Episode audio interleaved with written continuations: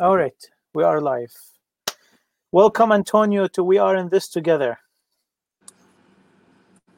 How's it going? Great. Let me introduce you.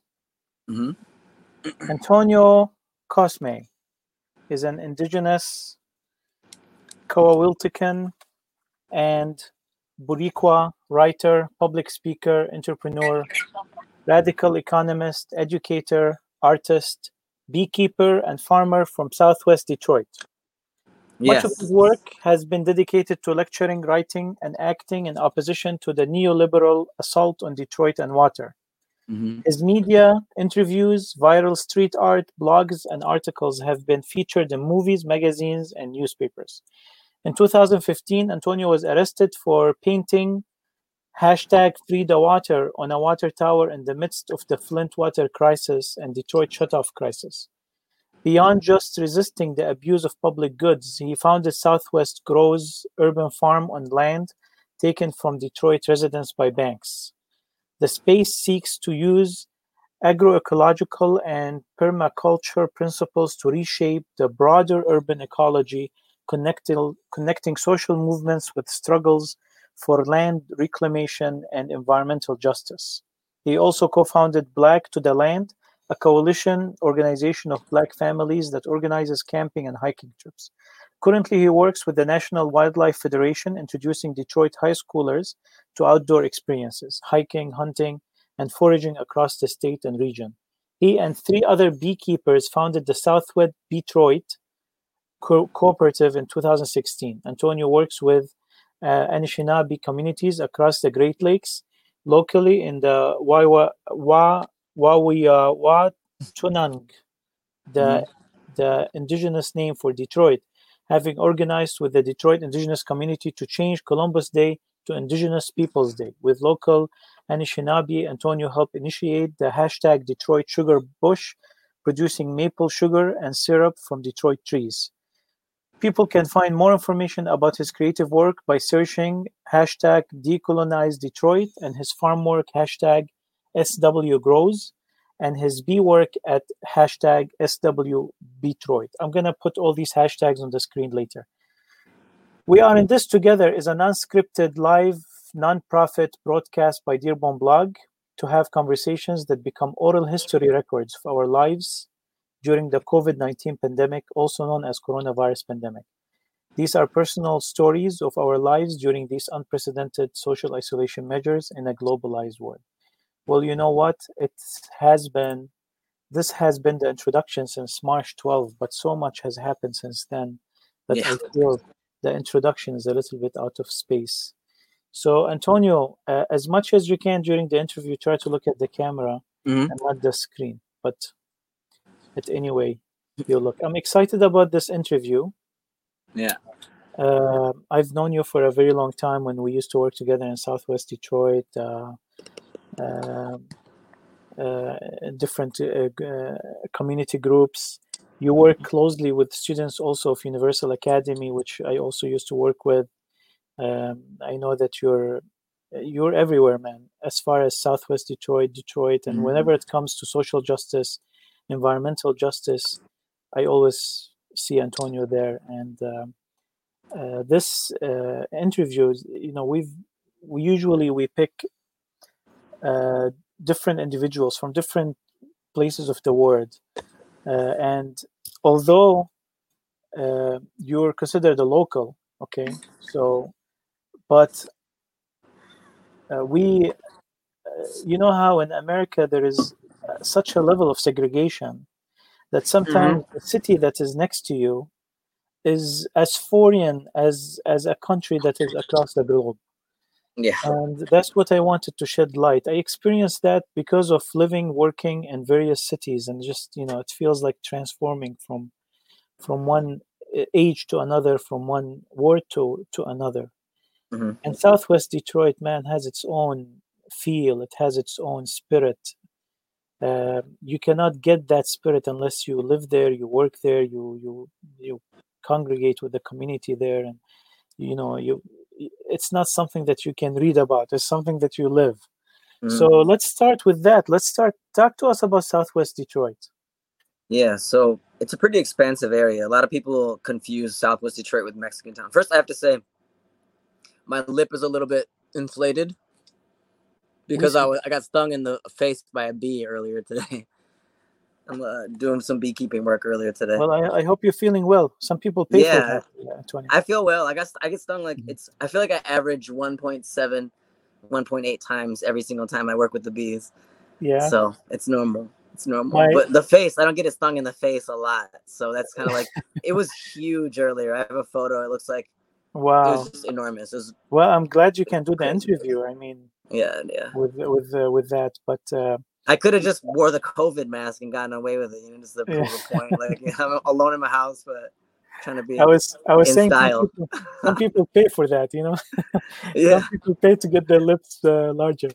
you yeah, know, yeah. I, uh, free bow tie or uh, fillers. It reminds me, we used to, uh, my, my grandmother in Bint Jbel, um, uh, a small city in Lebanon, in a village in, well, it's a city, but it's a village to us uh, in South Lebanon. She used to have uh, bee uh, hives yeah, uh, in her, in her uh, uh, you know, farm. So we used to play a game as kids, you know, how things change, you know. Right now, Mhm. like a bee sting is a big thing. But at that time, we used to play a game. We all would line up in front of the beehive. Uh, what do you call the the bee house? What do you yeah, it? yeah. It's a beehive, hive. right? It's a hive. Okay. Yeah. So Yeah, we right. all stand in front of the the bee farm, the beehive, and we you know we count to three and we take one step uh, closer, and we Mhm. keep doing that. Whoever gets stung is out, and the last person standing is the winner. You know. Yeah. And that That's used to be a game. It's no it's no longer funny today. uh, okay, Yeah. yeah. So Southwest Kids, kids are uh, need to be more resilient. That's for sure. right. Go ahead. You were telling us about Southwest Detroit.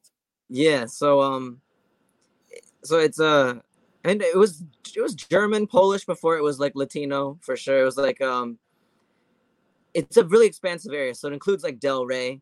Del Rey is like in 48217 is like the where the super environmentally polluted areas of, of, of Detroit are. It's the industrial area. So Detroit's port is over there. The bridge to Canada is in that area. There's a lot of history in the area. Like that area used to be like um there was like jazz and like uh, all sorts of like music and uh, underground stuff. Like I think even like the Z Z gang, which is like that um Jewish uh, alcohol running gang used to like operate down there. Detroit's so that's just Del Rey area, super industrial. It's pretty abandoned right now. It's getting like leveled at the moment.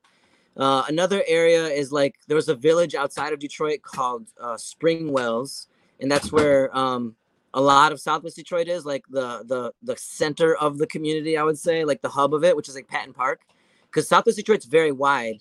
You know, on one end there's the industrial area, and on the other end there's the um, like uh, Mexican town, you know, which is like in Corktown, kind of ends at Corktown. Mhm. And that Corktown area is like the affluent. There's really big, beautiful old homes. There's a major high school, one of the last public high schools in Southwest Detroit. Western International is over there. Is um, and that's Corktown kinda be- considered part of Southwest You said what? Detroit? Is it considered part of Southwest Detroit? Mexican town is for sure. Yeah, Mexican Cork people confuse Mexican town and Southwest Detroit a lot of times. But Mexican town is like the furthest uh, east neighborhood of Southwest Detroit. Right. and I kind of live in like uh, an area in the northern.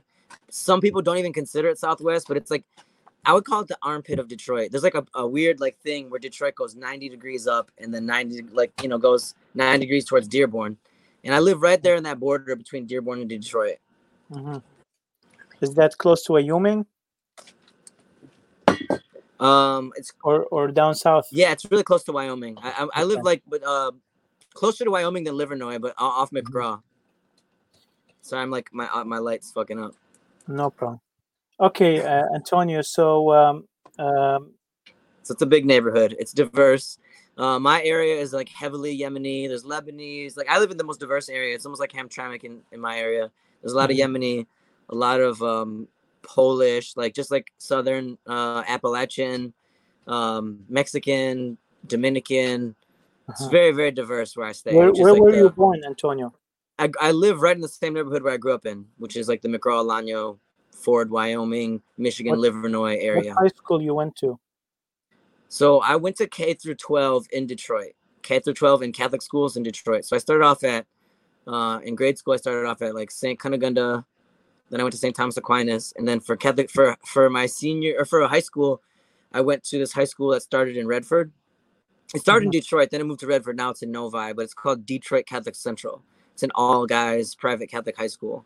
Mm-hmm. Yeah, it was definitely outside my parents' budget to send us to um, high schools like that, but like they really scrimped and saved and sacrificed a ton, a ton, a ton of house, you know, in the midst of the crisis just to send us to better schools because they both went to Detroit public schools and they wanted uh, they didn't want us to have the experience.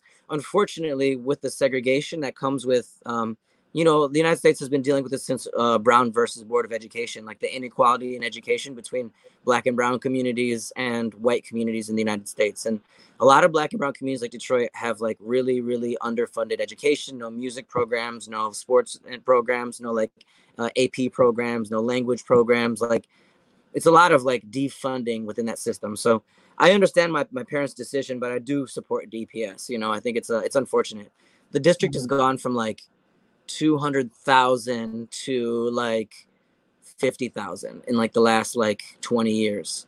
Um, and that's because of like the there's three specific policies, but I could talk about education stuff. I, I'm my background's in economics, but uh again, neoliberalism, as you mentioned, is like a big part of it. And I you could see the history of it a little bit in my educational experience. Catholic schools were closing throughout Detroit at the same time that uh, public schools were closing too, because they're competing with competing with charter schools. Um, and um, there's another policy that allowed um, per pupil funding. So like suburbs were receiving, and then also open open access. So suburbs started receiving Detroit students as well.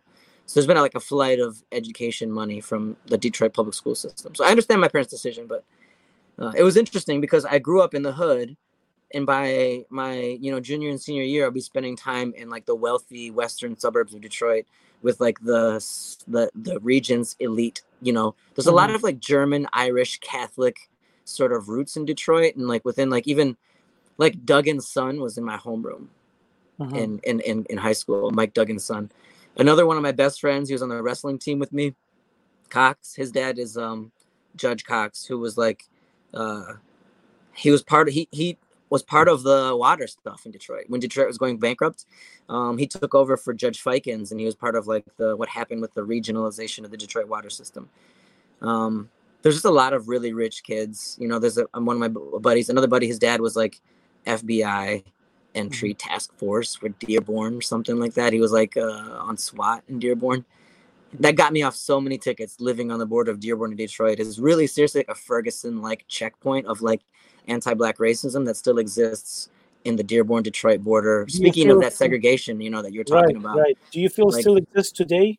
Oh yeah, for sure. I've Can been pulled over like can I've been pulled over about a dozen times, about a dozen right. times, so, transiting so in and out of that area or understand. more. Can you explain more? This is Dearborn blog, you know, so this is the yeah. place to explain this. Go ahead. Yeah, yeah, yeah. So, well, obviously, like we all know that Dearborn has a long history of like anti-black racism, especially when it comes to Detroit, um, with Orville Hubbard, which is the mayor of Dearborn um, for 60 years or so. He was a good mayor. Like he was not a bad mayor. There's just a ton of these type of like public leaders who grew up on Detroit's periphery, who whose communities benefited as Detroit declined. Um, and they all have this like oppositional stance to Detroit because of again that stark patterns of segregation really ra- uh, enforced like super sharp racial divisions in the in the area. Detroit is remains the most segregated metropolitan area in the country to this day, um, especially if you include Detroit and Ann Arbor especially you look at Oakland, Oakland County, the average income of Oakland County is uh, like eighty thousand dollars a year. There's like some neighborhoods in Oakland County, just north of Detroit, like four or five miles, where the average income is like three hundred sixty thousand dollars a year. The average income of Detroit is like twenty six thousand dollars a year. So there's like vast economic differences in like what people have and what they and like there's a lot of other things that are like really fucked up, and particularly with the legal stuff when we're talking about the police. Mm-hmm. At any given time, like one third of Detroiters like have warrants out for them for like minor traffic violations and you know more serious stuff too. You know, even even marijuana stuff back in the day, but like that's obviously one no longer third. less less, one less a thing. One third. There's like I think wow. something like. And, and it, I might be a little off in the stats. Um, it's it's something really really high. Like like I think a quarter of Detroiters have cars, and like a, a huge percentage of those don't have car insurance because it's so expensive. It's mandatory. My car insurance is like four thousand a year. Wow. It's it's like worth worth more than some people's cars. It's crazy. Right. And if you don't have it, you're heavily criminalized. You end up in jail a lot. There's a lot of people in jail for that in Detroit. So when it when it comes to like checkpoints, you know, this is even like there's like a, there's there's mirrors of Israel and Palestine in there too. Like there are checkpoints when it comes to like heavily racialized, segregated areas, and, and Dearborn and Detroit border is one of them. Um, obviously, Dearborn has become incredibly diverse and grown so much and come such a long way. And I'm you know really excited to see like Arab leaders and different things like that. You know, like um, I, I love Dearborn in a lot of ways, but I I also grew up with this like fear of the border as a young person, and then in high school I was liberated from that fear because a little bit of white privilege from going to the expensive kids school rubbed off on me, and I was able to say, "Hey, this is the cop I know who works here." Like I got off of so many tickets that way. It's crazy, so many, so many. Like that. I mean, there's situations where I had guns pulled on me. Uh, multiple times I've been like put in the back of cars. They asked me if I'm like an American, if I'm a citizen in this country or not. Um, I worse, worse. In in border situations, I've, I've had my asshole touched by cops. Like mess, messy, dehumanizing things happen all the time on the border when it, comes to black and brown folks traversing into Yeah. some of these communities around Do Detroit. you feel do you feel there's an improvement, or or it, it's still the same, or I, I def like you. It's impossible to say there's not some improvement. I, I I'll say this though, like I think when it comes to like this is such a this is such a big question. It's impossible to like you know parse it out and like it's it, there's definitely been improvements over my lifetime, over the the arc of everything. But I'll say this like, um, for the last eleven years, I, I'm pretty sure it's eleven. The uh, infant mortality rate for Black women in Detroit has gone up, has gotten worse. Right. So like I, I think that there's been a level of deprivation among the bottom of the socioeconomic groups that's made it really bad and desperate in very recent times. Yeah. And like when we talk about this conversation about reparations, you know, this is a big controversial topic, reparations, but like we still need reparations from the 2008 financial crisis. Like that fucked Detroit. I'm allowed to say that. Sorry, like I cuss. That messed It's- it's Detroit up Time so you're that fine. messed Detroit up a lot. The mm-hmm. 2008 financial crisis was like horrifying. Literally 50% of all black wealth across the entire country disappeared in a matter of like 8 years. All like like 50% of black wealth. The ad the, the the the wealth disparity between white people and black people is 10 to 1. The wealth disparity. The income disparity is not as bad. But it's it's brutal. I mean like in Detroit is like just this, this hyper hyper version of all of these problems in America. This post-industrial sort of situation we have here. I mean, it's been Mhm. interesting. I mean, as Detroit's gotten better, I would say like if if we were judging by like infant mortality of of women, did, black people are not doing better. We're trending. Black people are trending down if you measure by that. But there's there's other measurements that you can Amnesty you know. International There's has other taken, measurements, you know, like. Amnesty International has taken that as a human right issue. hmm and uh, yeah and and they brought i remember i was part of uh, group 78 in downtown Yeah. and uh, we when we had delegations to state representatives and senators we brought that issue uh, to light and uh, many of them were surprised Yeah. that we have that issue in the united states you know uh, like uh, I was part of bringing the United Nations to Detroit uh, with the Detroit with the uh, Detroit People's Water Board, which is an organization that was started by Charity Hicks, this amazing environmental organizer in Detroit history. Definitely look her up if you're interested in that sort of culture. But she had started this organization, and um, we were obviously like of, of opposing the shutoffs that were happening in Detroit and mass. And when those happened, and around the time of the Flint water crisis, we did uh, bring the United Nations over. We did a tour. We stopped in a bunch of different places and showed them, you know, people were experiencing this uh, sort of problems. But there's, there's, there's, there's. I mean, I love Detroit because there's so much history you can find in Detroit. Like, part of it is just the water infrastructure. The government has like, uh, literally like radically decreased the amount of like the percentage of public infrastructure projects that are paid for by the federal government has radically gone down in the last like 40 or 50 years during this like kind of neoliberal era that we're in. Um, and it's just on local communities and entrepreneurs or whatever you know to like pay for public infrastructure now. It's it's absolutely nuts. Where right. I mean detroit in michigan is like if there was a case for like burgeoning fascism in the midwest like it was governor as governor snyder you know like that that administration like literally took away the democracy of 50% of the black people following the 2008 financial crisis period. I mean, they were doing some radical stuff. I mean, that's what resulted in the Flint water crisis ultimately was this like right wing sort of like I mean, it's it was before Snyder, you know, like it's uh I know it's it's it's it's vibrations from Reagan, you know, Reagan, Reagan, post Reagan, Reagan and beyond. It's just like horrible, I know it's all era in American history. It's like the decline, you know. The United States once we beat Russia, we we don't have an answer to Bretton Woods. That's ultimately the question. Are you familiar with Bretton Woods? There's no. a major there's a major conference in the 1940s uh, after World War II when the United States essentially took the reign of like we are the number one global economic power. We have the strongest navy, and the deal was you help us fight communism. We'll patrol the world's oceans, and we'll make sure that like all of your shipments uh, get to where they need to go. Because pre- previous pre- previous to this, especially during the World War One and Two periods, Europe had been fighting for like 400, 500 years or some shit, and like you literally need to have a navy in order to be a, a, an economic power, a global power. Um, and there are only certain countries that were doing that. So like the, the navy aspect was huge. But um, I mean that's like, I forgot where I was going with that. Okay. I had, I had some wine at dinner. We we're, we're gonna we're gonna touch on a lot of subjects today. Yeah. Although this interview is personal, I'll try yeah. as much as I can. yeah, I'll keep it. I'll keep it unpersonal, but I'll tell you personal stuff too. No, no, I mean, you're one of the most active people that I know.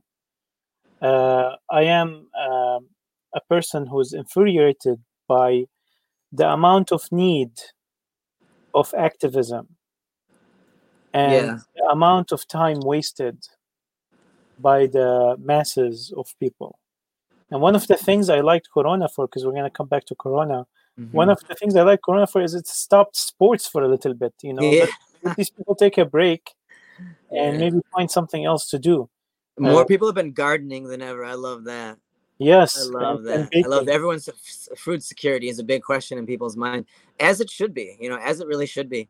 Right. just with climate change alone, let alone coronavirus. Okay, so for uh, the record, this is a, a, something that we do every episode. Today is July 7th, 2020. The number of confirmed cases in, in the world is about 12 million. In the United States, about 3.05 million. And in Michigan, it's 73,400. The world is 12 million and the US is 3.5? Yeah, the, the, the US is, is now uh, is, is 25% of the. Mm. Of the I think I think one of the problems here is like the third world is not getting tested. I think that's also one of the issues for sure because it's definitely spreading out in those places, but mm-hmm. just, you're just not going to hear about it. They don't have they have no money for testing. Yeah, I can. They're just going to die. This is uh, a cluster mess. It's uh, a total mess. I mean, right. the epidemiology is so raw and so new. It's really difficult to like parse out what's what's on point and what's and, like worse than that. That's measurement problems.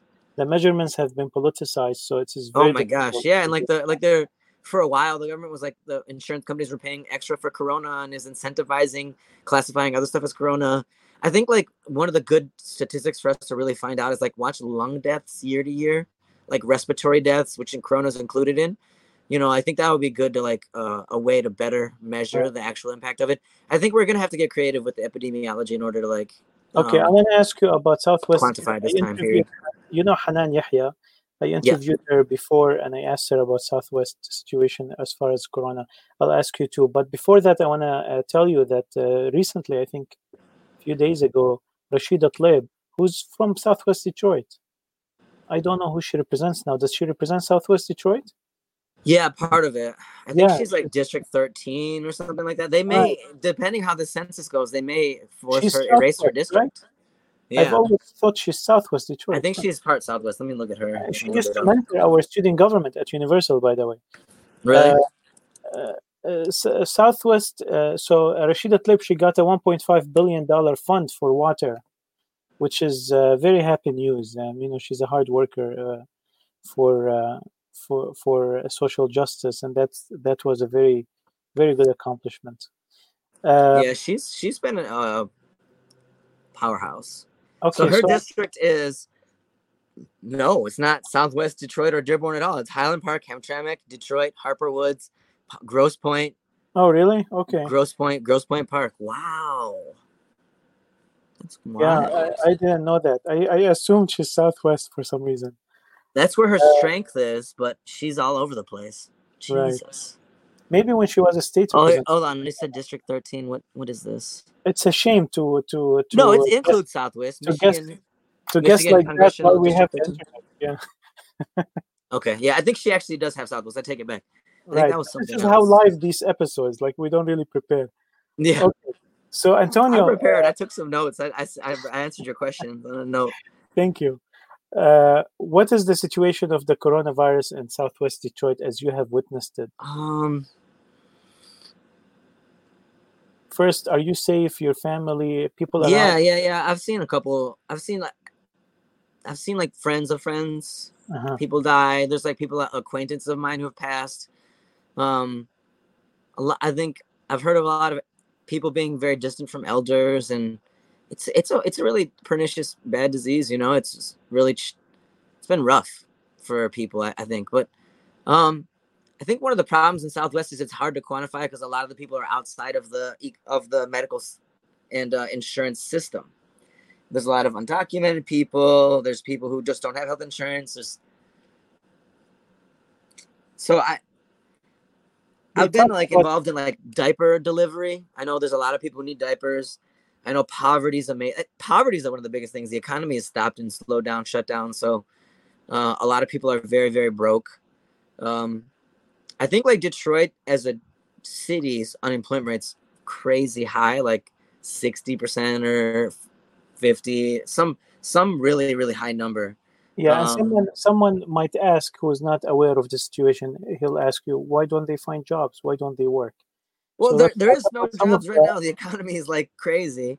Right. Let's talk Um, about some of the obstacles. Let's talk about public transportation in Detroit. Yeah, there. I mean, how I'll give you uh, an example that's like I think a good uh, representative. Let's say that. So there was a big grant that was that Detroit had for um, developing a, a, a, a bus rapid transit system, which is probably the most efficient thing for Detroit with with, with a limited budget that we have. Um, and I think like I want to say it was Kresge or Knight, one of these. I think it's Kresge and Dan Gilbert got together, and they used that money to help develop the Q line, which is like um From Midtown to downtown.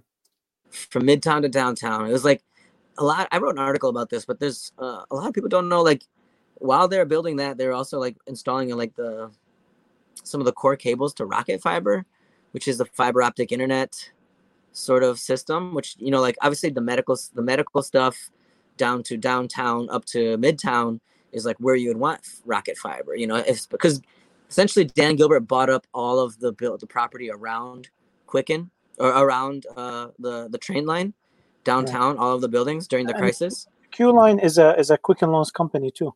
Well, they helped sponsor it, yeah. So Mhm. While he was doing that, he put in this rocket fiber and he bought all these buildings, some of which he got for free actually. Um, giveaways during the economic crisis. That's what happens. They give away to rich people the crisis, who people who caused the crisis. He uh, a huge percentage of the loans that he gave to Detroit. He was a mortgage originator. That's what Dan Gilbert is. Huge percentage of the loans that they gave to Detroit ended up being bankrupt. Uh, people losing their houses. They were predatory loans that were initiated from him. So he's a predatory lender. On the back end of the the 2008 financial crisis, he, uh, being despite being a failed organization in business, uh, gets to buy up all these buildings downtown. Some of them, like I said, he got for free, just transferred over from the city by working directly with the emergency manager, which was appointed by Snyder, as I referred to the fascism of Michigan earlier. Um, and that guy got to like decimate union contracts, erase people's pensions, sell off public assets. Um, he was essentially the government in Detroit for two years, and then Duggan took over. Um, yeah. Do you feel that a lot of a lot of people in Metro Detroit they see the transformation in Detroit as a positive thing? of course, of course, yeah. And- I mean, and- if you include Metro Detroit, it's like a five million people area. The city's seven hundred thousand. Uh-huh. Um, I think How would you people wish, people feel safer. how would you wish that happened? a How lot would of people that happen better? Yeah, yeah, no doubt. That's a really important question. Um,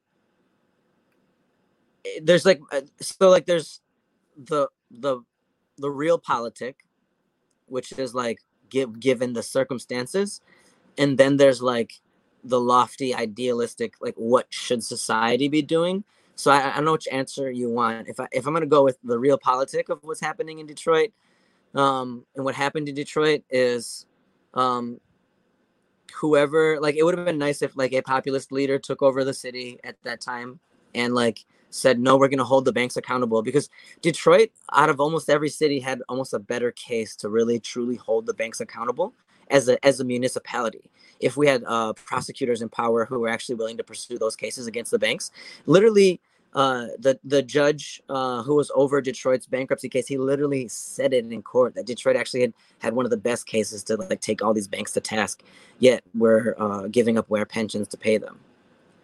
Um, so like, in the ideal situation in the realpolitik, you really could have potentially had a leader who's like, you know what, you know, like Greece, kind of like fuck you EU, you know, like, um, if you, it's possible to have a leader who would uh, pr- pursue the banks harder I think that that would have had a huge. I mean, most of cities' incomes come from the property values in the United States. It's a huge percentage of city urban uh, incomes come from property values. And when the 2008 financial crisis happened, Detroit is like um, a lot of people think it's a big city. It's a big flat ass lot, like uh, worker. Yep. It's like a suburb city almost. It's like flat, you know. It's not like Chicago where it's like two story buildings and commercial developments below them. We have like little corridors of business where there's like commercial development. We have our industrial area, but Detroit's largely a huge auto worker residential fucking setup. Sorry, I'm cursing too. I had I had a wine at dinner and just cursing like a sailor. This is going on the record in Dearborn. Okay. I can't beep anything. I don't have the technology for it, so yeah, whatever. They'll figure it out. Uh, no, but you asked about transportation originally, and the the public transportation system is really bad. You wait for like two or three hours to go somewhere that's like 20 minutes away. It, you sometimes buses don't come. Um, it's it's also massively underfunded. Tried it. I There's a regional system. I tried to go for a week without uh, a car and just yeah. using public transportation. Mm-hmm. last man. The bus driver didn't even expect a person waiting for them. You know, so that was an issue. Like uh, yeah I, I, hate to like harp on race always, and I think that's what uh, annoys uh, European people. But um, the reason we don't have a good bus system is because the suburbs want to keep black and brown people out. If we were any other major city, we'd have a bus that goes to the suburbs, that goes to all these areas, that like transit the entire five million person metro area. But they have there's it's gone on the ballot the last like two every two years repeatedly, and it fails every time because the Oakland County people really don't want poor $26,000 average a year people coming into their neighborhoods. But we have to get to their neighborhoods because that's where the jobs are. We're cleaning their homes, we're feeding them, we're working in their stores. And like you you could see it. Just come in and out of Detroit every day. Right. There's a huge like traffic jam of people coming in who live in the suburbs who work downtown and Detroiters leave to work in the suburbs to fulfill like low wage were jobs. you were you antonio were you with the detroit uh, transportation uh, proposal that was proposed a few years ago? And then it failed in the in the in, i'm not even sure which one you're talking about. I i i think i'm all for public transportation. Obviously during the corona next, it's really difficult to be yeah. during corona it's very difficult to be a public transportation advocate because it's like the individual lifestyle of america is the best for not transferring your diseases to other people. But I mean, I feel bad for folks in New York. I mean, it, it, it it's really bad there because in part in which is because they have such a good mass transit system compared to us. Right. Um, so that's that's a big problem for sure. I mean, yeah, I, but this whole year is crazy. Back, going back, one of the reasons for uh, the high rate of unemployment in Detroit is because uh, one of the reasons is because there's difficulty transportation. If you don't have a car, and it's almost impossible to have a car with the, with the insurance rate, um, if you don't have a car, it's very difficult to find uh, uh, public transportation that will take you to your job. There are articles written about that uh, in yeah. the newspapers. One that was written before a guy who walks eight miles so he can get to his job. So um, there's also a big thing about the general transition with the economy to the service sector as opposed to industrial, and that like really affected Detroit more than anything else. the, the the white flight, which is the population going from two million in the 1950s down to 700,000 in 2010, was like a huge vacuum suck of mon- money into the suburbs, and which really allowed white people to build intergenerational wealth off of like cornfields that were out there.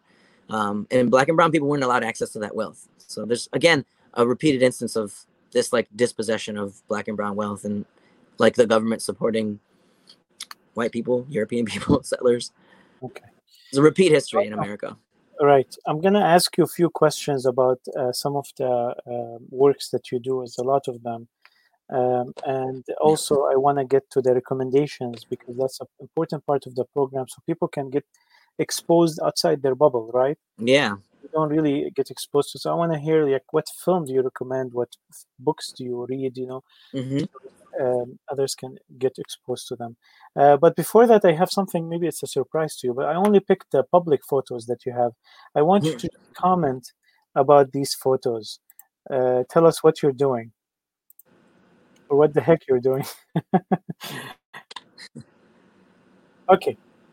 Uh, yeah. So um, I work for the National Wildlife Federation, and we started this Detroit Sugar Bush project with the local Native American community, where we um, tapped maple trees and boiled it down to make maple syrup and maple sugar. And this is me in my kitchen filtering the last of the maple syrup and bottling it up. And obviously, not a commercial setting. Awesome. Where can we get this maple syrup from? You can't.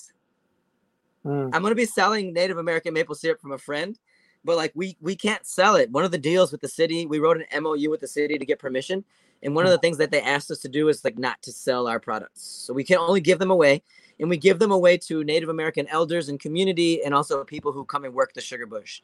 So if you come and work the sugar bush, you can get a little little little taste. okay. Maybe we will one day. Who's done that? Who's done That- that, Antonio? That was me. I put an X. I I used a door hinge to Mhm. duct tape an X to uh, Christopher Columbus's face downtown. And that's not this year. Tell them which And year is this. This was 2015, maybe 2015, or could be yeah, 15. I think It took five years for him to die, but you, you got him at the end. I did. We did. We did. It was a lot of people. I'm I'm very proud. That was tempera paint. I washed right off. Um, it was very easy, very quick. If you see on his shoulder, I left uh tape. I u- I Mhm. left the gorilla tape on his shoulder. Okay. I highly I like if I'm uh getting paid by a product. I love that gorilla tape. hmm And Anto- Antonio, um, Yeah. some people do not understand this sentiment. And Yeah, Can you please explain? yeah. We've had talks about this. We've had a ton of talks about this. Mhm. Christopher Columbus um is like the English American like so like every country builds its own history. Every country is like chooses its own history and it tells history in a way that builds a national identity. And English white settler American is the national identity of the United States. We are a Puritan nation who escaped the oppression of Europe and settled in these Native American lands and conquered our way from sea to shining sea. And Christopher Columbus, he wasn't the first European even to come to the continent, but his name is actually Cristobal Colon. He's uh Ge- he's Genoan, which is like which what Italy wasn't even a thing. Italy didn't even exist when Christopher Columbus existed. So he's a Genoan, which was like a, one of the major trading communities along southern Italy, and he actually uh, f- was a person who worked for Spain. So his Cristobal Colon is what the Spanish called him. Christopher Columbus is the anglicization of this person who is Genoan, who, who who didn't call himself Christopher Columbus. So like essentially like you cherry pick one person who's like the representative who we can identify with our American names uh, to be the initiator of this great land, you know, this country. So Christopher Columbus landed in Puerto Rico, and that's where my ancestry is in in, in those islands, the Arawak and Taino Indian people. And uh, obviously, I have Spanish ancestry as well. Um, so like, yeah, it's partially me, partially me. I'm part of the, part of the colonizer class too. Um, but they came to the island, and he would chop off hands to get gold. Uh, he would you know, rape and sell women. He would enslave the people, massacred them, ran them out, and initiated the transatlantic slave slave trade in the in the the from the west to Africa. He himself did that in a matter of ten years in Puerto Rico, before it hit the United States. It's like a big. There's a huge African diaspora all across South and Central and Northern America, not just the United States, and a bigger percentage went to South and Central America and Latin America. And uh, they a lot of them came through the Antilles or those islands that were initially colonized by Christopher Columbus. So, if we're trying to change the narrative or give a narrative that's more inspiring for uh, a recently occupied urban municipality such as Detroit, I think we shouldn't be honoring terrible people in public places and, and perpetuating like inaccurate myths. The myth is that Christopher Columbus sailed the ocean blue in 1492 and discovered America. but that's not accurate. That's not that this man would never call himself this, much less would he. He actually kind of like died disappointed because he thought he went to India. He was like kind of a failed. He ended up being like having a lot of debt. He died in like jail or something like that. He was he didn't have a good end of his life. Um, and it, again, it's a cherry picked figure in history and this is my debate with you. We have this disagreement because you compare the taking down of statues to ISIS, and I totally disagree because a lot of the statues that are being taken down across this country are not historical figures. They're actually people who are cherry picked from Confederate history during the big waves where African American people were making big strides. So during the civil rights movements, Southern people warned Black people by putting up these monuments, basically monuments to white settler like violence towards Black and Brown people. That's what these monuments represent. So they're literally the opposite of ISIS. ISIS put these statues up. American right wing like nationalism is the same thing as ISIS. Like the those all of those like evangelicals who will de- betray their faith to support Donald Trump because they think he's the, the second coming of God and he's like putting the capital of Jerusalem in Israel so that like the next reckoning can come who believe the United States and the world the world's 6000 years old. Like this is American ISIS. And those are the people, those are the class, those are the culture of people who put up a lot of these like anti-black racist Confederate statues. Majorly, when did they go up in history? There are two big spikes in which these Southern statues started going up. One happened in the late, um, I think it's like 1890s, late 1800s. What was the big historical thing that was happening in that time, Wissam? What do you think it was? It was after the Civil War. Right. Reconstruction is the answer to that. Literally, after the Civil War, the North occupied the South and said, uh, We're going to force racial equality on the slave holding societies. And that's literally what happened. Black and brown people began to prosper. There was like 2,000 black politicians elected all over the South. They began to take the skills and knowledge that they had learned and acquired and even brought with them from Africa uh, to start businesses and to become successful. And after uh, I think it was McKinley, he left government. He left. It was this the same thing that Biden represents, the same thing that Bill Clinton represents, which is the Southern strategy, which is like, you know, kind of going for that Southern vote. That same class of people, this original Southern strategy guy, um, was uh, got in office and said, we're going to end Reconstruction. And a huge wave of anti Black violence swept over the South Blackened people were lynched, killed. There's a huge amount of lynchings in that same time period. In that exact same time period, all of these statues started being erected all over the place. Yeah.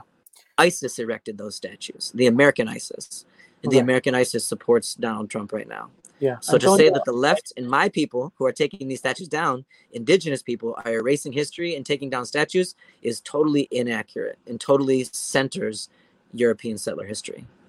Great. And I I'm I'm happy that you've recorded this whole commentary by the person who has done uh, himself done that. I actually love this work because it's, it's, an artistically representative work, um, and uh, it reminds me of the work of uh, Banksy, which is very very uh, uh, accurate in its depiction yeah. and in its messaging. Banksy uh, got in trouble this in Detroit at the same time.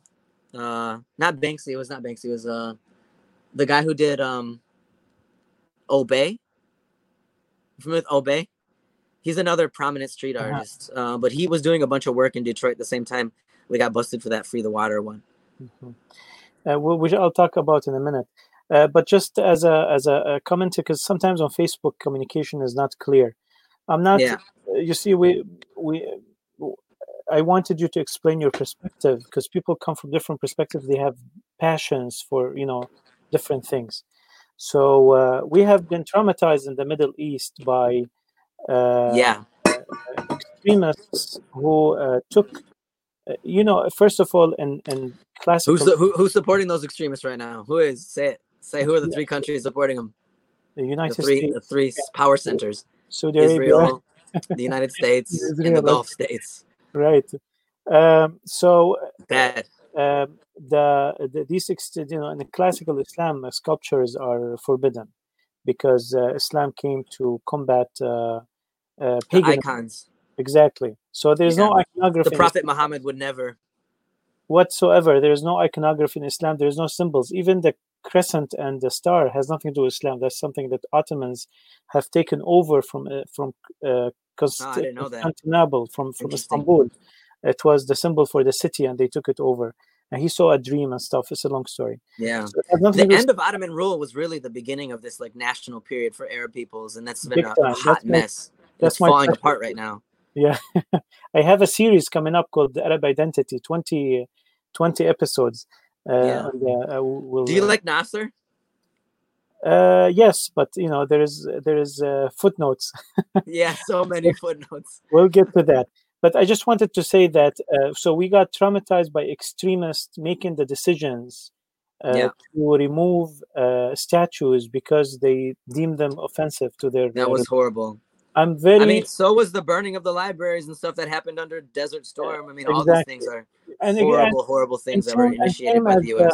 Exactly, and same as the the, the abolition of of uh, historical houses in Detroit, uh, and uh, you know uh, the the pipelines, like you stated before, right? Yeah, Uh, the pipelines which uh, uh, wipe Native out. American sacred lands and spaces and reservation communities They're and, all- and places. Native people have been limited to tiny this much space they've given been given, and they're trying to put pipelines across a bunch of it. Right. So the, the the danger is to you see you can do this, and I can agree with you to do this, but you know, like yesterday they they uh, vandalized uh, Frederick Douglass sculpture. You know, yeah, I, I mean that was definitely not Black Lives Matter. yeah, definitely, but we Definitely- are. no, it wasn't them. It wasn't them. It was like right wing crazy. That's what I'm saying. Definitely, it's not them uh, for sure. But what we're what we're doing is we want these sculptures have been placed by city councils. There's been, you know, some sort of a democratic process to placing them. Mm, I am I mean, most of the time it's not a democratic process. Straight up, it's sometimes it's just gifts. It's just one community gifting a huge statue to a right, city. but there is a It's- it's democratic not- way of, removing them. I'm just against Yeah, the. I mean, the- we we we we got city council to support a resolution that actually called for the statue to be removed, and nothing happened. It, Uh-huh. it took people ripping it down in Minnesota for Duggan to be like, "Oh shit, I don't want to be the mayor who got his statue ripped down." uh-huh. That's why. That's literally why. And then me and my boy David Pitawanakwat. Um, shout out to David. He's um from uh, reservation in Manitoulin Island, and uh, we hung a sign on Columbus's neck that said, um, "Rapist, murderer, blah blah blah." And then it said in Anishinaabemowin language, which is in, in the native language of this land, it said, "Tell the truth or we will." I think I have it here. Where is it? The sign hanging from his neck. No, that's my phone. Oh. We're coming. We're coming to that, but no, I have that one.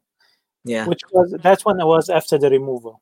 Yeah, so after it was taken down, I heard it. I read an article, and I went straight there to just take a seat on it. which is a, a victory which is a victory uh, you see that uh, i don't mind that i don't mind the democratic process but then because you know some people are calling for the removal of uh, uh, other statues uh, we're going a little bit Well, I think we're I think we're gonna go through a democratic process and get them removed. I think that's what's gonna happen. I think like we're gonna go to we're gonna use our democratic process, and if that's the case, so be it. Good, you know, great. exactly because if the democratic process decides to remove a sculpture and i don't like it i can go to another country you know Yeah. but democracy but for us I mean, I'll say this. I'll say this real quick though. Like, Uh-huh. we don't have democracy in the United States. We've never had democracy in the United States. It's really a falsehood to like to talk to call our system a democratic. It's truly if we wanted to idealistically talk about our program, it's a representative uh, republic. But if we want sure. or a constitutional like republic, uh, but realistically, what it is is, in according to Harvard, uh, it's a oligarchy. I mean, it's it's really like just a massive oligarchy with the inequality is absolutely crazy. It's like the Gilded Age. It's like the 1920s right now.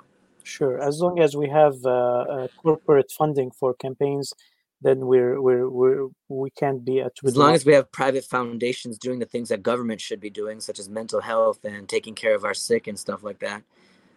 Um, so as uh, so uh, again, so this is I think this is the the differences in the way that was my I, i'm very afraid of mobs doing stuff because yeah because i've seen the worst of it yeah. and I, whether i agree or disagree i want uh, there are some uh, sculptures that i would agree with removing like the confederate uh, uh sculptures uh, i and there are ones that i would disagree with some, yeah. there are ones that i would interpret differently well that's like it's like we should talk about that as an as a nation you know the national narrative should be discussed as a nation and revisited you know it's it's a we have the right to change our narrative as a nation, you know. Right. And I think we get shines, the glimmers of hope, but we're we're kind of the whole world is kind of quickly descending into like right wing fascism. The whole world, Europe, everywhere, everywhere.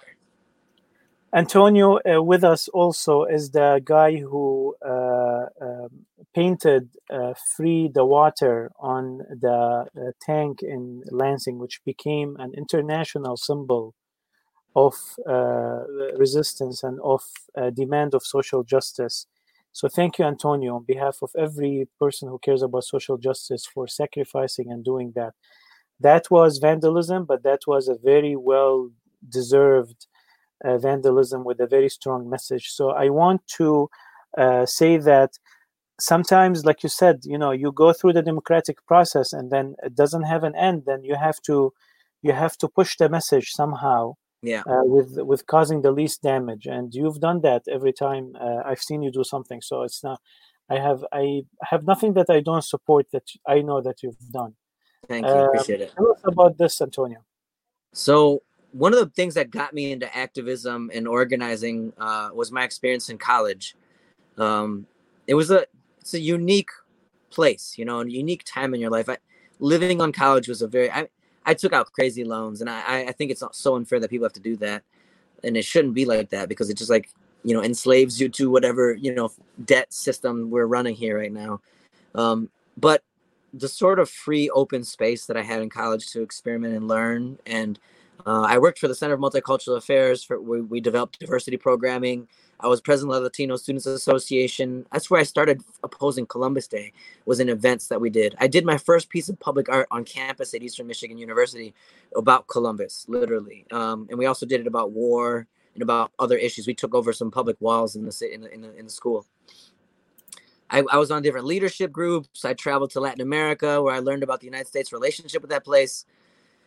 I got into student government, and I kind of between Latino Students Association and student government, I had built developed a relationship with a lot of Latino people, which connected me with the Dream Act, which is a big problem, a big issue, uh, which is like undocumented youth, people who entered the United States without paperwork as babies, um, came to the United States and were hoping to, you know, get be a part of this country, you know, and be a part of the system. And um, that's what the Dream movement was. And this, I was arrested. Um, in, in solidarity with the coalition against uh, the coalition for tuition equality in Ann Arbor, and we had a similar coalition called um, uh, Dare to Dream EMU, and we had a action where we got arrested downtown, and we actually got these universities to change their policies to allow undocumented people to pay in-state tuition. So I, I have a couple of like victories with the system, you know, like these statues and um, I got a law on the books in Ypsilanti. We actually changed the charter and constitution to make medical marijuana to make marijuana um, not like a criminal issue. Um, so I've I've been engaged in activism since college, and that's what yeah. this picture is. Is like a I started growing out my hair, and I started engaging in more radical activism. Uh, I was opposing my college at the time for um, backing the EAA, which we call the Educational Apartheid Authority, which is this institution which took the bottom 15% of Detroit public schools and fast tracked them into charter school privatization, and it's a total failure. So much scandalous theft in that situation. It was a total total wreck of a situation. Um, but yeah, so that's it's connects a lot of issues: education, immigration. Antonio, there's no limit to the topics that we want to talk about, really, because you are, we say in, in Arabic, uh, ummatun fi rajul. You are a nation in a person. Um, and it's it's a message that I wanna uh, I wanna um, pass through you to to our audience, to the youth, to history when it watches us again, that a person can create so much change, but you know it it has a toll. Antonio has sacrificed a lot and has dedicated his life for for his cause. Um, it takes a lot of it takes a lot of work. If, if there are more activists, uh, a lot of change can happen. Antonio has proven in a broken system that you still can have change, that you still can have victories, that you still can have uh, uh, beauty and good food and fun and pleasure and joy and nature and you know relationships to land and each other in, in different ways. Yeah, absolutely. It's tell us I'm, about. I'm very proud of my body of work for sure. Tell us about this picture, Antonio. Yeah, so this is um you know my my neighborhood was all houses you know it's all small uh 30 foot by 100 foot or um what is that like 33 meters by uh 3 meters uh, or no I, 10 meters so really small lots for my whole neighborhood and uh, behind my house i grew up there was like houses that i saw go into the ground you know um over years of like poverty bank stuff um and uh basically like we just took over these lots. There was two there was two and a half houses on these five lots and we worked with the city while talking shit to duggan. We were still working with his managers and good people in the city uh and raquel and folks to like clear the lots clear the land um plant that's a, a row of uh um asparagus behind us there some strawberries and stuff in front of us and um that's an annual sort of production space that I'm growing in behind my house in these open lots. They were again like kind of taken by the banks. Families were there, um, taken by the city government, and uh, we took them from them. We just asked the neighbors' permission, so we're technically we're squatting on this space. And there's a lot of this. Detroit has a lot of spaces which have been reclaimed by community, uh, and urban farming is uh, done nowhere Yeah. more interesting than Detroit. We Uh, have big plans for this space. It's going to be something to see in a couple of years. That's amazing. Um, I think we did. Do you know of a company that does tours? Someone that does tours in Southwest Detroit? Um, there's definitely a, a number of people. There's like some mural tours that are really good. Airbnb Um, experiences. I think you should do Hanan one. has done some of those. I should do some of those. I have like 40, 40 hives in the area, so I, I could do it. I could easily do like a bee tour. You should do a few uh, Airbnb experiences. That's- Yeah, I think I, I might start doing some things like some ticket items. You got to pay like fifty bucks, come take a bee tasting tour or some shit like that. Mhm. Yeah, Yeah. I should do that. Like I I'm the my that's one of my big issues is like I, I'm not the I'm good at making money. I make money for sure, but it's not like I I could be better at it. I could be more organized around making money and doing public things like that. I I will get. I'm getting there. I It's love. I do a lot of stuff for free though. You know. yeah, but if you organize uh, some sort of a tour uh, that schools can uh, can relate to, then you know you'll have Totally. a, a flow of students coming uh, exploring Southwest So this is one of the things I'm doing with Southwest Grows now. I'm like my house. I'm gonna. Uh, I'm trying to turn it to a nonprofit um, that offers like stuff like that, does art in the community, um, education stuff like that. Yeah. All right, believe it or not, we're we're almost out of time. We haven't even gotten to any to any of the So questions. we gotta do rapid fire. and we haven't we haven't uh, and i haven't had this before by the way never Really? uh, yeah but You gotta you gotta interview cooler people, man. it's overdue it's just that you know there's so much and there's so much more i have a full paper here but i can't even touch it but we definitely are going to have more meetings uh, antonio yeah. i believe in that more than writing on facebook because you can't hear a person I love conversations and Yeah. I think podcasts are great. So I, I appreciate what you're doing here. Thank you. I, I had, I'm just gonna pick a few questions uh, that I feel most can most relate to. Um if you were a policymaker, this is Shada Sbeta from uh, California. She's from originally from Libya. If you were a policymaker during COVID nineteen pandemic, what kind of Oh, policy would shit. you make? I would radically increase testing. I think that's like the one of the big things that's like a big fear issue is like everybody doesn't know if they have it or if they're sharing it. Like it's like a big problem. So the uncertainty is a big problem. Like you have to increase testing, but oh gosh, it's I mean there's so many. Um, Is it is free testing a myth? Because uh, you know I feel it's a I myth. think I I feel like it is, and I feel like there are places. I just don't know. I, It's three hundred dollars to do this is i'm just glad i'm not a politician honestly. Like i'm really happy that i'm not a politician. Like um it was it was this is i'm not like the biggest duggan fan but his experience like uh privatizing the dmc gave him a pretty good understanding of like what hospital systems need to do to prepare for crises so i have to give him some props. He's a decent manager. I like don't tell anybody i said that but He's like he's a he's a really smart guy. He's definitely not an idiot, but he just works for the wrong team, you know. I feel I feel uh, him wanting to to do good can uh, eventually uh, line up with with uh, because Detroit takes it takes also a special kind of a person to really you know uh, engage in the community and, and get in touch with the real needs of the of the people there. Yeah, I, I don't feel like that's I would never describe him as that, but he's definitely done good at you know like using the moment for X, Y, and Z. I mean, a lot of Dan Gilbert's been put on big time. I mean, and downtown's popping right now. Um, the house like within the neighborhoods, we're all appreciative of the houses coming down. Um, Antonio, that's not him though. what do you need when you need to heal yourself? What do you do? Forest or uh, swimming sometimes running when i'm like really motivated but i'm inconsistent Hadi asks, "What's the worst thing COVID nineteen pandemic made you discover about yourself?" oof um the worst thing it huh I, don't, I had to really sit, sit there and think about that one. I, I mean, I, What's the best my thing? extroversion is a problem. You know, like I was really, really depressed for the first like four or five weeks. And Mhm. also like I had all these plans with my students and like a whole program, it all dropped and like I couldn't even like it was Did that free So- you to do something else? Huh? Did that free you to do something else? oh, else? of course. Yeah. So much. Like fixing things in my house, like spending more time in nature. Um yeah, so I mean the sugar bush, I was like in the middle of the sugar bush when all this stuff started.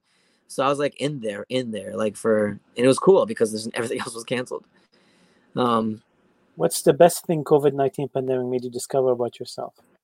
Mm, I I fasted all of Ramadan, uh, and it was uh, I really loved it. I it really pulled me out of the blues. Honestly, it like made me feel so good to like have a schedule. Like I kind of like lost. That's that was one of the worst things I discovered myself. If I'm like free wielding, my schedule will go awry. I will be working all night. And Did you have bad. I was like, Did have iftar huh? with Muslim neighbors?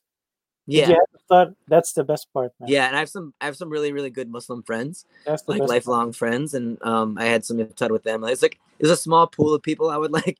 It's like having iftar. Like it's. I mean, people are always visiting each other, and people still did. You know, in the middle of the pandemic, families were coming together, and it was like beautiful. And you know, I don't know. It's it's tough. Like Yeah, especially we when you're all like eating that Ramadan, we Yemeni like Yeah. bread and uh, uh Yeah. gravy. Like you're all sharing germs. Yeah, yeah, we can't. Like in Ramadan, I had to see my parents. You know, it's just we've never had a Ramadan without each other. You know, but we kept you know as much as we can. I have a question here by uh, a physicist from Germany, Sami Abdullah. At times of crisis such as this, do you prefer authoritarianism to ensure public safety or stick to democracy and liberalism? oh, what a good question. Asking the wrong guy. the thing is like okay so uh, more broadly if i could wave a wand and like make a lot of changes to our society for the better, it like I would I would I would be it would be very tempting to bypass the democratic process to like rapidly increase the progress of the United States. Like get us back on track. I mean, like fuck, like why are we turning the auto industry into making like national trains? Why are we watching China lead the way in trains? Like we should be doing this. We should be doing this across the world like they are. I mean, the United States is turning inward at a really interesting time. It's just really, it's a really interesting time. I don't know, but we're we're behind. We're behind. I mean, Shenzhen is the capital of technology in the world. That Macau, Shenzhen area, right. like that is the future. And like, what do you think we're gonna unseat that? I mean, I don't know. It's getting it's getting crazy. China's got a lot of challenges though. A lot of. Ch- I mean, I don't even get me started on geopolitics, bro. I that's my favorite topic. That's my number one passion. I watched. I I, I uh-huh. read and watch and consume way too much material because like, I'll be working in the farm. I'll be working with bees. I'll be working with my hands in the garden, and I just listen to that stuff for hours. Geopolitics and economic stuff. Okay, right. I want to get a few recommendations before we end. What book do you recommend, uh, Antonio? I want. I have to go back to that question though, real quick. Okay. I wish we had democracy. Okay, I wish we had democracy, and I would say like if we had an educated populace, if we didn't like have the United States is a backwards country that's like fifty, like just oh my god, people don't believe in evolution. People believe the the, the world is six thousand years old. Like the United States is a backwards country and like we've made our education system just good enough for us to like work old industrial jobs that don't exist anymore and we're not really like i mean there there are pockets where critical thinkers are being created but it's very few and it's mostly within the upper class and it's the united states is a so we can't have a democracy all i'm saying is like like it's we have an idiocracy oligarchy whatever thing going on so i don't know like in times like these like I'm happy I'm not in China. That's for sure, though. I'm, I'm you know, like, uh, it's uh, Hong Kong is one that like sticks out for me as like a oh god, like I kind of it's like a they're they're all like nationalistic for America and Britain, which makes me well, so that's, uncomfortable. That's changing. That's changing as we speak. Ugh. I mean, there's definitely elements within the Hong Kong people who are leftists for sure, mm-hmm. but like that, like in their liberation struggle in their minds, like they're obviously working with the CIA. Like obvious, it's like it's just part of U.S. geopolitics. Like China supports Black Lives Matter just like we support Hong Kong, Tibet, and Uyghurs. It's just part of like every enemy country supports the human rights of the ethnic internal minorities of those other countries. Like that's just the name of the game. It's just uncomfortable, you know, seeing a lot of those activists like come and hang out with the right wing fascist people here in the US because those are the ones most likely to fund their revolution. You know, it's just it's icky. It's really icky. Okay. Everybody loves the Dalai Lama for a reason. You know what I'm saying? Uh-huh. Uh, okay, let's get to your recommendations. Uh, what, I want. I want. I'm curious, I'm curious. This this question section is really good, though. Is there any other gems in there for you? There, there are the favorites. There, there, I'll give you a funny one. Amr Zahar. You know Amr Zahar? Yeah, uh, loosely. I think like I've, I've, met him a couple times, but I don't like what know him. What reminds you of your childhood? Uh, what What reminds me of my childhood? What food reminds you of your childhood? Oh, um, arroz con pollo. Like I would hate the dish growing up so much because my mom would make it often, but it's like a Puerto Rican dish and she'd make it so good. Now I love it and it reminds me of like being frustrated at the limited food options in my house. Let me uh, let me write it down. Can you spell it for me? A R R O Z space C O N space P O L L O. Just means rice and chicken. Okay rice with chicken. So if someone sees the recording later, wants to try it. For uh for Ahmed Zahir, it's like our uh magluba, I think is what they call yeah. it. it's like our version of that. Yeah. I, I want to get some recommendations from you, Antonio. A book okay, yeah. recommend. A book? Yes. Um, so I'm just I've just been reading The Entrepreneurial State um by uh Margaret Makazi. Is it here? uh, Mariana Mazzucato. I just started it like the other day and bought it. Uh, I bought it. It's been sitting on the shelf for a while, but it's like debunking the myth that like the private sector like uh, uh drives business forward. It's actually mostly government and military uh, investment. What's the name of the book again? It's called um, "The Entrepreneurial State: Debunking Public versus Private Sector Myths" by Mariana Mazzucato. I'm gonna I'm gonna ramble off a bunch of economists that people should be reading. Uh-huh. So Ha Joon Chang, H A J O O N Chang, C H A N G. He's like the boat. He did, wrote this book called um, "Kicking Away the Ladder," and it it's so good. It's a critique of like um, the way imperialism kind of comes into economic policies and like rational liberalism. Uh, it's good. He's really great. Um, I, I like like classic stuff like David Harvey is really good. Um, but I, I love economics. I could dork out about this all day. Uh, I think a book that every Detroiter, Metro Detroiter should read is Origins of the Urban Crisis. That's like a, a necessity. You got to read that. You won't understand like the way things came to be the way they are. It's like every kid in Metro Detroit should read that book because like if otherwise you're left with narratives of like anti-black narratives like oh these kids are like poor crackhead mothers on welfare and they need to lift themselves by their bootstraps get stuck on that Ayn Rand craziness I mean but they it's not in the it's not in the curriculum in a lot of places for reasons mm-hmm. All right I I placed that in the in the comments yeah Empire's Workshop is another good one I mean there's there's so many good ones about like US imperialism that's kind of okay. like how like it's a book that looks at the way we uh, counter insurgency in Latin America was practiced and, and siphoned and hardened. So the United States was ready to do counterinsurgency in the Middle East. Empire's Workshop by Greg Grandin. Super good book. Super good book. Awesome. Thank you for the multiple recommendations. Yeah. Film. What's oh, the last 1491. One? Last one, 1491. Read that one. That's good. It's about like the compl- the the right. scale and complexity of indigenous life in America. That one really impacted me. Film. Um, the most recent movie I saw was Casino. I still somewhat like some of those like old mob yeah, classics. Yeah. It's like like as a kid growing up, and my right. friend had never seen them, and I was like, "You got to watch this one. Like yeah. it's like a classic." Um, but like my favorite like movie, I think people should recommend for the cinema cinematography or whatever is like City of God. Uh, it's a Brazilian film. Right. Put that one up there, City of God. It's yes. so good. It's if it's it's translation. It's like originally done in Brazilian, so you got to read the script on the bottom but there probably is some voiceover ones. It's a super. It's like a. It's like a Brazilian gangster movie from the 1990s, eight, like 70s and 60s, 80s. It's yep. good. Mm-hmm. Yeah. All right. And uh, is there any website that that uh, you want your our audience? The Intercept. The Intercept. It's uh, Glenn Greenwald, um, and uh, Jeremy Scahill and they are amazing. If you like want to know what's really going on, like they're the ones who are taking over for like uh uh you know, we gotta like send our, our love out there to um what's my man's creepy guy? Uh info uh, info uh Julian Assange, you know? Yes. Like they're like kind of like taking on the reins of like collecting that sort of like privacy data. Like they're really good. I love the Intercept. That's my, my one of my favorites. Awesome, thank you. Uh, and finally, is there any music that you stumbled upon and you want to share with us? Lately, I've been listening to this song uh, called "Too Fast" by this uh, guy named or Sander. Is the name? Um, and if you're a Metro Detroit person like Jay Dilla, Jay Dilla, you gotta listen to Jay Dilla and Slum Village. It's like a classic, super important like Jay Dilla is your favorite producer's favorite producer. Like he soulful stylings, like mixing old school funk into like hip hop, and he's a Can producer. His name? J space J the space Dilla D I L L A J Dilla. And the group he was part of was Slum Village S L L U M Village V I L L A G E. So that was like uh his like hip hop group he was a part of, but he's uh-huh. also an independent DJ. He's worked with Common, Erykah Badu, like every a bunch of the like kind of like neo soul classic people. Great, mm-hmm. important one. Okay, awesome, awesome.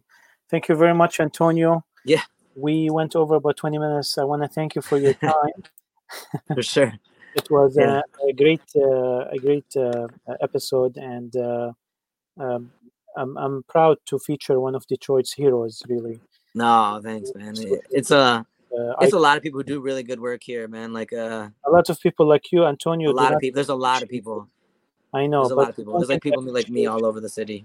I've seen that, and I've seen also that they never get recognized or appreciated. So I want to show appreciation to you. Oh, yo, I appreciate yeah. it. I appreciate one it. Day, one day, Detroit will appreciate. Uh, will appreciate this figure. I get so much love from the city. I'll be honest, man. People like run for office. I'm like, why? Why would I ever run for office? It's terrible. Uh, I love what I do. I'm lucky. Awesome, man. Keep going the the good things that you're doing. Uh, Dearborn Thank you. Blog is your platform. If you want to put any announcements, and I can put you an admin on it, uh, honestly. Um, uh, please use it as much as you want. And uh, thank you for being with us. We'll definitely host you in upcoming episodes about different topics. Uh, Yeah. Great night. Stay safe, Detroit. Sure. And see you in the next episode. Thank you.